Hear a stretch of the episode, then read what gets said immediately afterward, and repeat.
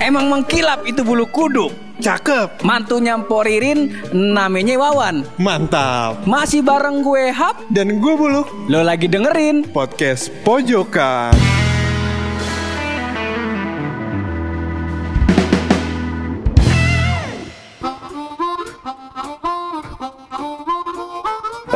Mantep ini lo Ini akhirnya Betawi gue keluar juga nih lo Tapi bukan Betawi aja, Pur. Padang juga pantun. Gua- Iya, iya. Nah, iya, jangan salah lu. Eh, Kita Indonesia aja lah kalau kita cari tengahnya. Eh, Dan buat lo semua yang baru dengerin ini podcast, gue kasih warning dulu ya gak?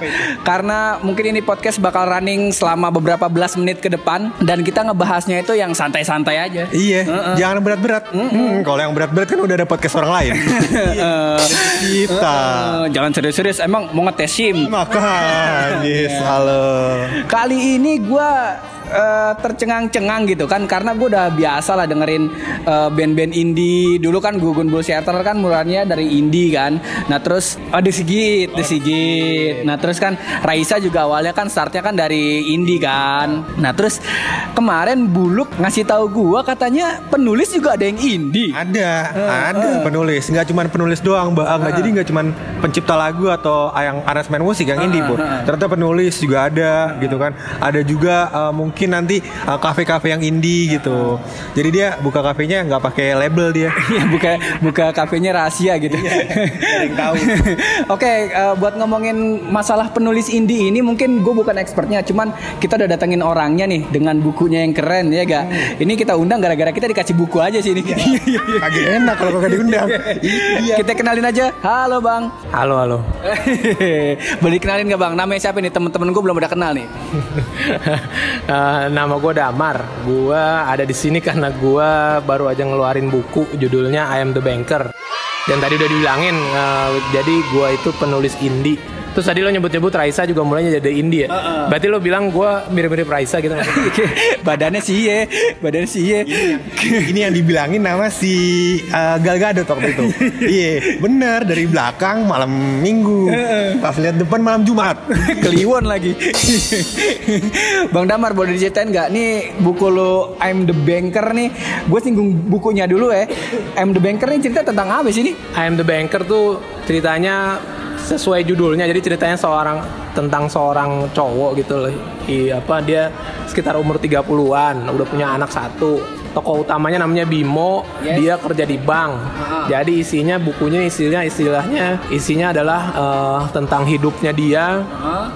Dari mulai dia hidup di rumah apa keluarga sama istri sampai di juga kehidupan kantornya. Jadi walaupun judulnya The Banker gitu ya tapi nggak nggak sebenarnya ceritanya nggak nggak bener-bener khusus untuk orang yang kerja di bank atau semua ceritanya isinya cuma buat apa tentang kerjanya dia doang tapi ada juga cerita tentang keluarganya. Jadi ini cuma buat ngejelasin kalau si tokoh utamanya ini si Bimo ini adalah dia kerja di bank. Oh, sebab gini loh, kan biasanya kan orang-orang yang orang-orang yang kerja di bank kan biasanya kan kaku-kaku gitu kan. Heeh. ramahnya kayak dibuat-buat gitu. Iya, soalnya ada SOP-nya tuh ya kan. Iya, kalau kagak itu ntar potong gaji. Hmm, bahaya. Gue pas bikin ATM ya gak dikasih permen katanya ini dari saya mas servis dari kami gitu kan pas gua kelar mau balik ternyata gue disuruh ngisi kuesioner ini yang mau lu ceritain tadi kan kehidupan pribadi gitu kan dan tadi sempat kita ngobrol-ngobrol kan sebelum podcast ini dire- direkam katanya ini bergenre komedi gitu kan apa sih bang yang menjadi nilai komedi dari si I'm Banker ini Eh, iya itu jadi bukunya genrenya sih komedi ya. Jadi apa yang gue coba tulis sih basically gue mau coba ngangkat tentang kehidupan. Sebenarnya sih banyak ceri- apa ceritanya eh, apa namanya terinspirasi dari hidup gue sendiri.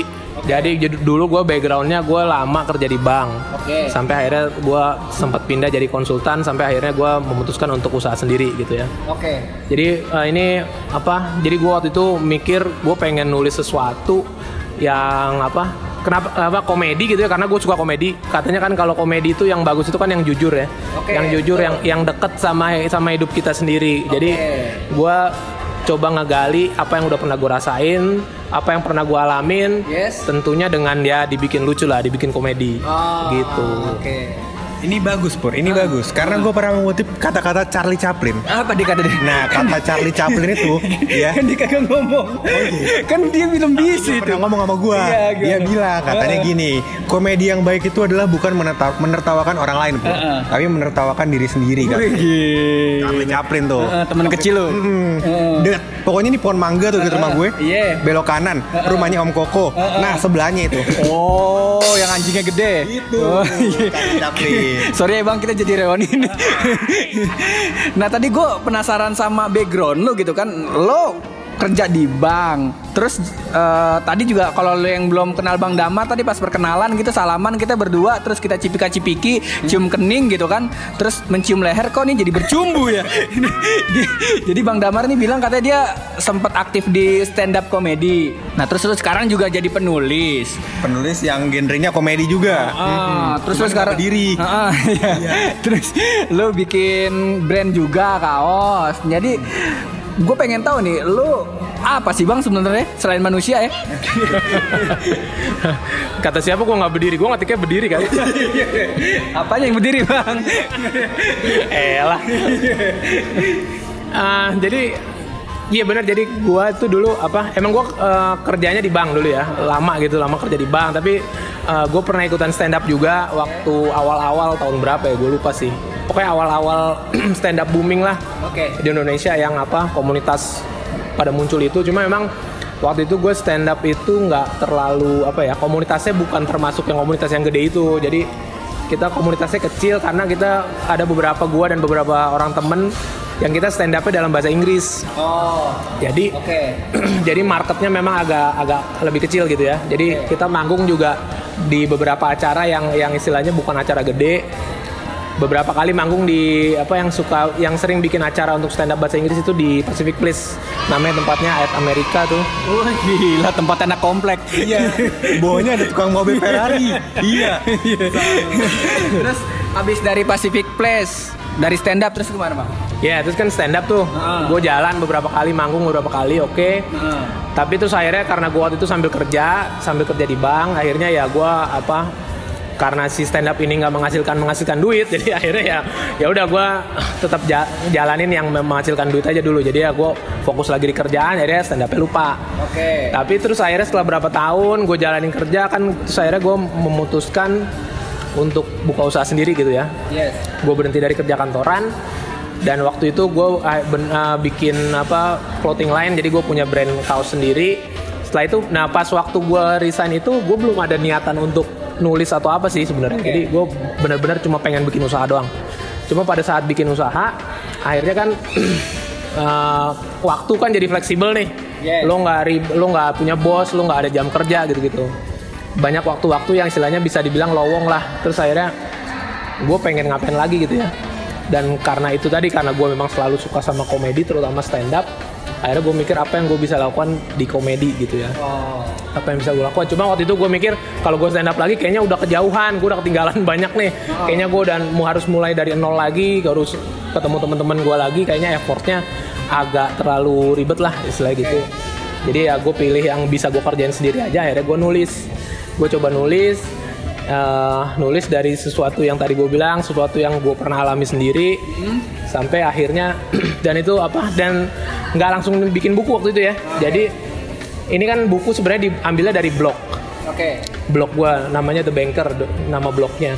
Nah blog ini juga sebenarnya awalnya dulu nggak langsung gue tulis di blog gitu. Jadi gue dulu awalnya cuma istilahnya gue saking karena kan gue nggak nggak punya apa background nulis terus nggak pernah apa nggak pernah nulis yang sampai dipublish ke luar juga gitu ya. Jadi gue saking istilahnya saking nggak percaya dirinya gue caranya cuma simple banget gue bahkan nggak nulis di blog jadi gue cuma nulis di gue bikin nulis di Word Microsoft Word terus gue save sebagai PDF habis itu gue upload ke Dropbox. Habis itu di, nanti gue habis itu habis itu gue lewat sosial media gue di LinkedIn di Facebook gitu ya. Gue tinggal gue cuma publish uh, link untuk ke si Dropboxnya itu jadi orang bisa download gitu. Oke.